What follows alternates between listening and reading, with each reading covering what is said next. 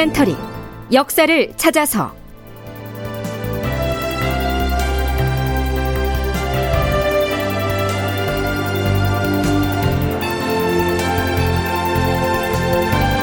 제 995편. 또다시 거부당한 광해군의 세자 책봉. 극본 이상락. 연출 최홍준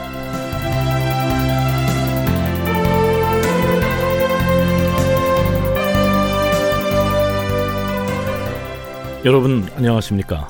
역사를 찾아서의 김석환입니다. 전쟁이 끝난 지 4년이 지난 선조 35년에 이르면 갑자기 책봉 문제로 조정 분위기가 술렁입니다. 대소신료들이 입을 모아서 하루빨리 명나라의 책봉 사신을 보내서 광해군을 세자로 책봉하도록 요청해야 한다고 주청을 올립니다. 자, 선조의 반응은 이러했지요. 중궁의 책봉을 명나라에 먼저 주청했어야 하는 것 아닌가? 국모를 제쳐두고 세자의 책봉을 먼저 청하겠다니 이는 앞뒤 순서가 전도된 것이다. 세자의 책봉은 뒤로 미룰 것이니 예조 판사는 이 세자의 책봉 단자를 도로 가져가도록 하라. 이때는 명나라의 도움으로 일본군을 가까스로 물리친 뒤였기 때문에 비록 조선의 국왕인 선조가 일찍이 광해군을 세자로 책봉했다고 해도 명나라 황제로부터 다시금 고명을 받아와야 세자로서 당당하게 구실을 할 수가 있었습니다. 여기서 고명이란 중국의 황제가 제후국의 벼슬아치에게 내려주는 임명장 같은 것입니다. 그런데 그 선조는 임명장을 중궁, 즉 중전부터 먼저 받게 해야 한다고 호통을 친 겁니다. 이때는 의인 왕후가 죽고 선조가 새로 중전을 맞이해서 혼례를 올리려고 국혼을 준비하고 있는 단계였거든요. 아직 혼례도 올리지 않은 왕비를 내세워 가면서 광해군의 세자 책봉을 보류시켜버린 선조의 심리. 서강대 계승범 교수는 이렇게 분석합니다. 피난 가서 세자 광해군에게 분조를 합니다. 근데 문제는 뭐냐면은 선조가 망명한다는 전제 조건으로 분조를 만들었는데 광해군은 분조를 맡아갖고 일부 활약을 하기는 해요. 그러니까 민심이 광해군에게 쏠리고 선조는 동, 동학만 치려고 그러고 그런 구도가 형성된 겁니다. 근데 선조가 망명을 안 하죠. 그러면은 뭐냐? 선조 입장에서 볼 때는 이제 광해군이 자기 자식이 아니라 자기 왕권을 흔들 수 있는 굉장히 심각한 경쟁자가 되는 거예요.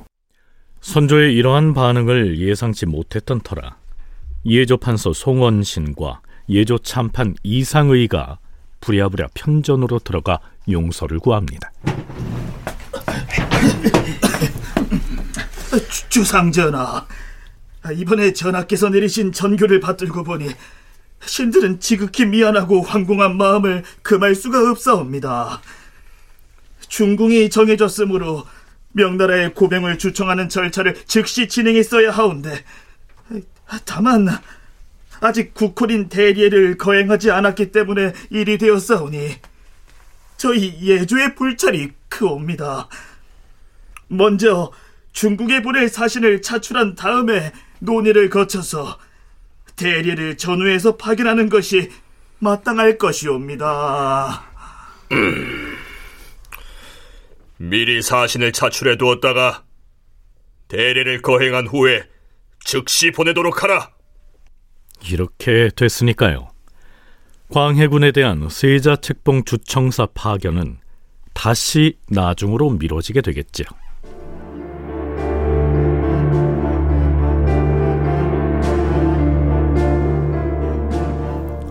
서기론 1602년에 해당하는 선조 35년 7월 13일 드디어 중궁을 맞이하기 위한 국혼이 거행됩니다. 주상 전하 납시오.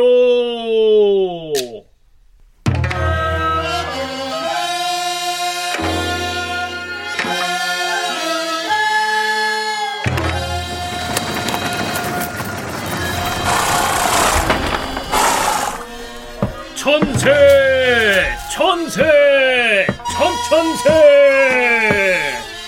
천세! 천세! 천천세!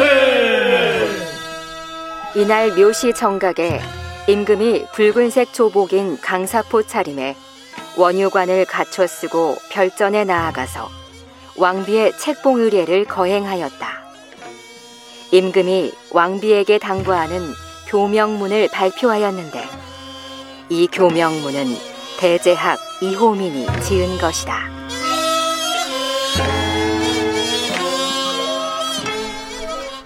인간의 큰 도리는 부부에서 시작되고 왕의 교화는 내조로 행하여진다. 그래서 예 중에서도 홀예를 신중히 하나니 나는 이 점을 생각하여 서둘러 거행하지 않았던 것이다. 중궁의 자리가 오래 비어 있었으나 현숙한 교수를 찾느라 실로 간택하기가 어려웠다. 그런데 김 씨는 유순하고 아름다운 덕을 갖추었으며 더하여 현숙하다는 소문이 이미 드러났으니 더 고를 필요가 없었다. 김 씨를 왕비에 책봉하는 바이다. 이제부터 왕비는 왕비의 법도를 닦아서 함께 종묘를 섬기고 나라를 다스려야 할 것이다. 원자를 어루만져 모두의 마음을 기쁘게 하고 후궁들을 예로 대우하여 몸소 근검을 실천해야 하며 구군을 연장하고 큰 복을 창성하게 해야 할 것이다. 그러니 모두가 왕비를 공경할지어다.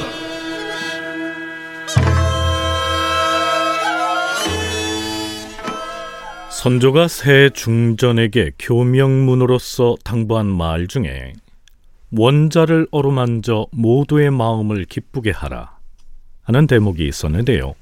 여기서 원자는 세자인 광해군이죠. 참고로 이때 선조는 51살이었고요. 선조가 새 왕비로 맞아들인 김씨, 즉 인목왕후는 19살이었습니다. 세자인 광해군보다도 9살이나 연하였지요. 물론 전통시대 왕실의 혼례를 두고 나이를 따질 일은 아니긴 합니다.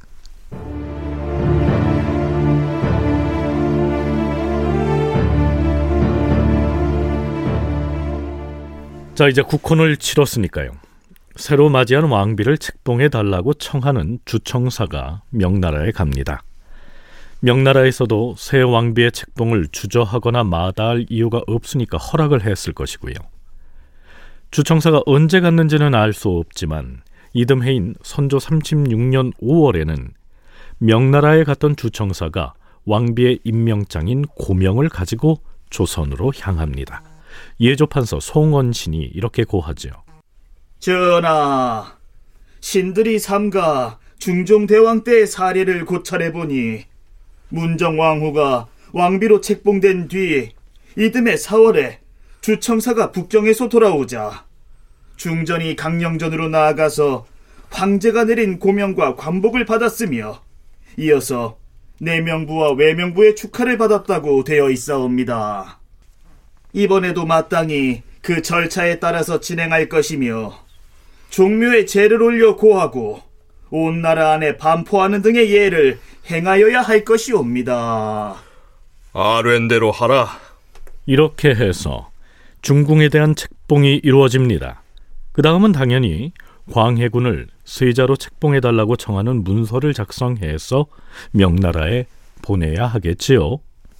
선조 35년 10월 15일 원로 대신으로는 영중추 부사 이산해 등 12명, 문관으로는 영의정 이덕형 등 368명, 그리고 무관으로는 지훈련원사 변양걸 등 245명이 연명으로 황제에 올리는 계문에 서명하였다.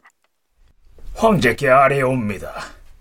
세자 광해군은 본디 총명하고 학문을 좋아하며 공손하고 검소하여 효성이 지극하여서 일찍이 백성들의 마음을 얻어싸웁니다. 하오나 임진년에 갑자기 적의 침략을 받아 국세가 위급해지자 나라 사람들이 속히 후계자를 세워서 민심을 결속시키자고 하였사옵니다. 당신은 전쟁 중이라 경황이 없어서 일단 요동 도사의 자문을 보내 세자 책봉을 황제께 청하였사옵니다. 그랬는데 황제께서는 세자에게 우선 전라도와 경상도 지방으로 내려가서 군사의 업무를 맡아 수행하라. 이러한 직지를 내리셨사옵니다. 그리하여 세자는 남쪽으로 내려가서 백성들에게 마침내 덕을 베풀어 전쟁의 상처를 어루만져 주었고 여러 장수들을 지휘하여 요충지를 나누어 지켰으며 또 군량을 조달하여 중국의 군사들에게 공급함으로써 나라가 회복할 수 있는 바탕을 마련하였사옵니다. 그러자 충청, 전라, 경상도의 백성들은 모두 그를 사랑하여 세자로 추대하였사옵니다. 황제 폐하, 이제는 마침내 외적이 모두 물러가고 국내가 편안해졌사오니 이는 비록 폐하의 은총에 힘입은 바가 크지만 세자가 나라를 경영하고 백성을 어루만져 보살핀 노고 또한 매우 많았사옵니다. 이전에 세자 책봉을 주청하였을 때 황제께서는 조칙을 내리시어서 그대는 더욱 분발하고 고심해서 나라를 보존하기에 힘쓰고 널리 만전의 계책을 수행하여서 영원토록 뒷일을 잘 도모하도록 하라. 그러한 계책이 성공하기를 기다렸다가 짐이 특별히 의논하여 선처하겠노라. 이렇게 직지를 내리셨사옵고 또한 중국 예부의 자문을 보니 조선이 안정되기를 기다렸다가 과연 세자가 전쟁을 그치게 하는데 특별한 공운이 있다면 선처하여 처리하겠다. 이러한 응답을 보내왔사옵니다. 그러니까 이젠 더 미루지 말고 광해군을 세자로 책봉해 달라 이렇게 청하고 있는 것이죠.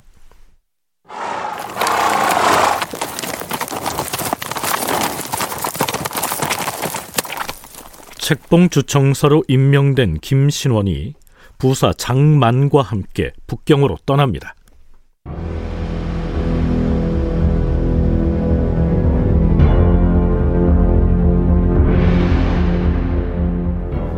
해가 바뀌어서 서기 1603년에 해당하는 선조 36년 5월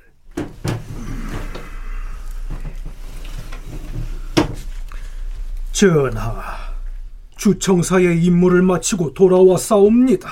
오, 그래. 황제를 만났는가? 아니옵니다. 명나라 예부 상서를 만나서 세자 책봉을 주청하는 자문을 전하여 싸운데 그래서 뭐라 하던가? 예부의 자문은 가지고 왔는가? 그러하옵니다, 전하. 가져와 보라. 예, 전하.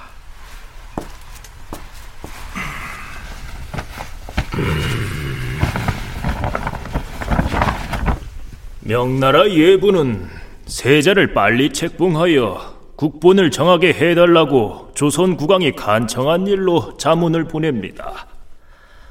세자 책봉에 관한 일로 조선 국왕이 간절히 요청한 것이 한두 번이 아닙니다만 우리 예부에서 받아들이지 못했던 것은 적장자에게 왕위를 세습시키는 것이 나라를 보존하는 정상적인 방법이기 때문입니다. 조선의 왕자가 국난을 극복하는 데에 기여했다고는 해도 반드시 특이한 공적을 세워서 국가를 안정시키고 전쟁으로 인한 상처를 모두 회복시켜서 나라의 형세를 크게 떨치게 된 다음에야 세자 책봉 문제를 의논할 수 있는 것입니다. 이 문제는 진실로 신중히 처리해야 하기 때문입니다. 임진왜란 때 선조가 의주로 파천에 있는 동안 광해군이 분조를 운영하면서 전쟁을 지휘했던 것은 알고 있지만 그 정도로는 어렵다는 투로 얘기를 끌어가고 있습니다. 자, 그러면 어떻게 해야 한다는 것일까요? 조선에서 보내온 자문의 적기를 둘째 왕자인 광해군이 전쟁 전으로 나라를 경영하여 현저하게 공적에 잇따른 사실은 여러 장수들과 대신들이 모두 알고 있는 바이옵니다. 이렇게 말했습니다. 물론 지금 조선은 위급했던 사항이 조금은 안정이 되었고 강토도 수복했으며 또한 백성들과 대소신료들이 여러 차례 거듭 요청하고 있으니 세자 책봉을 의논할 수는 있을 듯합니다. 그러나 지금 당장 관심을 두어야 할 일은 어떻게 해야 나라를 잘 방비하여 보존할 수 있느냐 이 문제입니다. 그러니 다시 2, 3년쯤 기다렸다가 천천히 책봉하는 일을 의논하더라도 늦지 않을 것인데 어찌하여 이번에 다시 주청사를 보내서 급급하게 세자를 책봉하려 하십니까? 또한 첫째 왕자인 임해군이 과연 우울증으로 심성이 미혹되어서 문제가 있는지의 여부도 우리는 잘 모르겠습니다. 장자인 임해군의 사정을 생각하면 그 처지가 더욱 애초롭습니다. 그가 지금 의젓하게 살아있는데 장차 어느 곳에 가 있게 할 것입니까? 그리고 조선의 백성들과 신료들이 장자가 아닌 둘째 왕자를 더욱 아끼고 세자로 추대한다는 것도 우리 중국으로서는 사실 여부를 확인할 수가 없기 때문에 명나라 예부는 다시금 장자 상속의 원칙을 거론합니다. 임해군을 놔두고 둘째 아들인 광해군을 세자로 삼는 데 대한 문제를 또다시 슬쩍 건드리고 있는 것이죠. 광해군을 세자로 책봉하는 것은 급할 것이 없다는 취지의 내용이 이 뒤로도 장황하게 이어집니다. 자, 왜 이러는 것일까요? 총신대 송웅섭 교수는 그 배경을 이렇게 얘기하죠. 광해군을 책봉한 다음에는 명나라에 요청을 여러 번 합니다. 사실은 전쟁 기간 동안에도 책봉을 해달라고. 하지만 명은 그때마다 이제 거부를 했던 것이고요. 어, 명은 파병까지 해준 상황에서 자신들의 어떤 위상을 높일 수 있는 최대한으로 이제 높이는 예, 그런 제스처를 취했던 것이고 그 중에 하나가 이제 세자 책봉에 대한 주도권을 더 강하게 보였던 것이죠. 이전에는 조선에서 올리면 그건 거의 무조건 의례적으로 해주는 것이었는데 거기에 이제 토를 달아서 뭐 후궁 소생이니 뭐 적자가 아니 장자가 아니니 이런 식의 이제 이야기들을 명분을 이제 내세우면서 어, 이 광해군에 대한 책봉을 미뤘던 것인데 명나라로서는 조선의 구원군을 보내서 일본군을 몰아내는데 큰 역할을 했던 만큼 조선의 왕위 계승 과정에도 주도권을 장악함으로써 조선에 대한 영향력을 강화하려고 한 것이다. 뭐 이런 얘기입니다.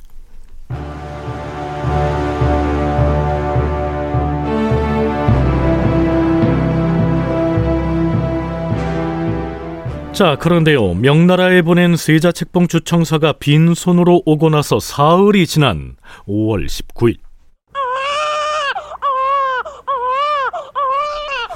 어찌 되었느냐? 왕비가 출산을 하였느냐? 순산을 한 것이냐?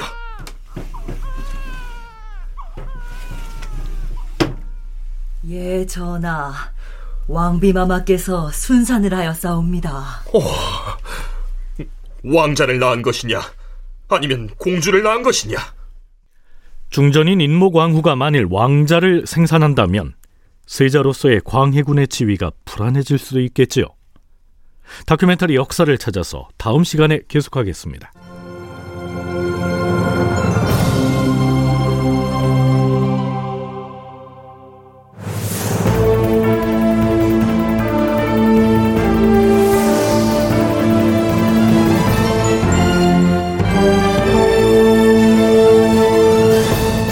다큐멘터리 역사를 찾아서 제 995편 또다시 거부당한 광해군의 세자 책봉 이상락 극본 최홍준 연출로 보내드렸습니다.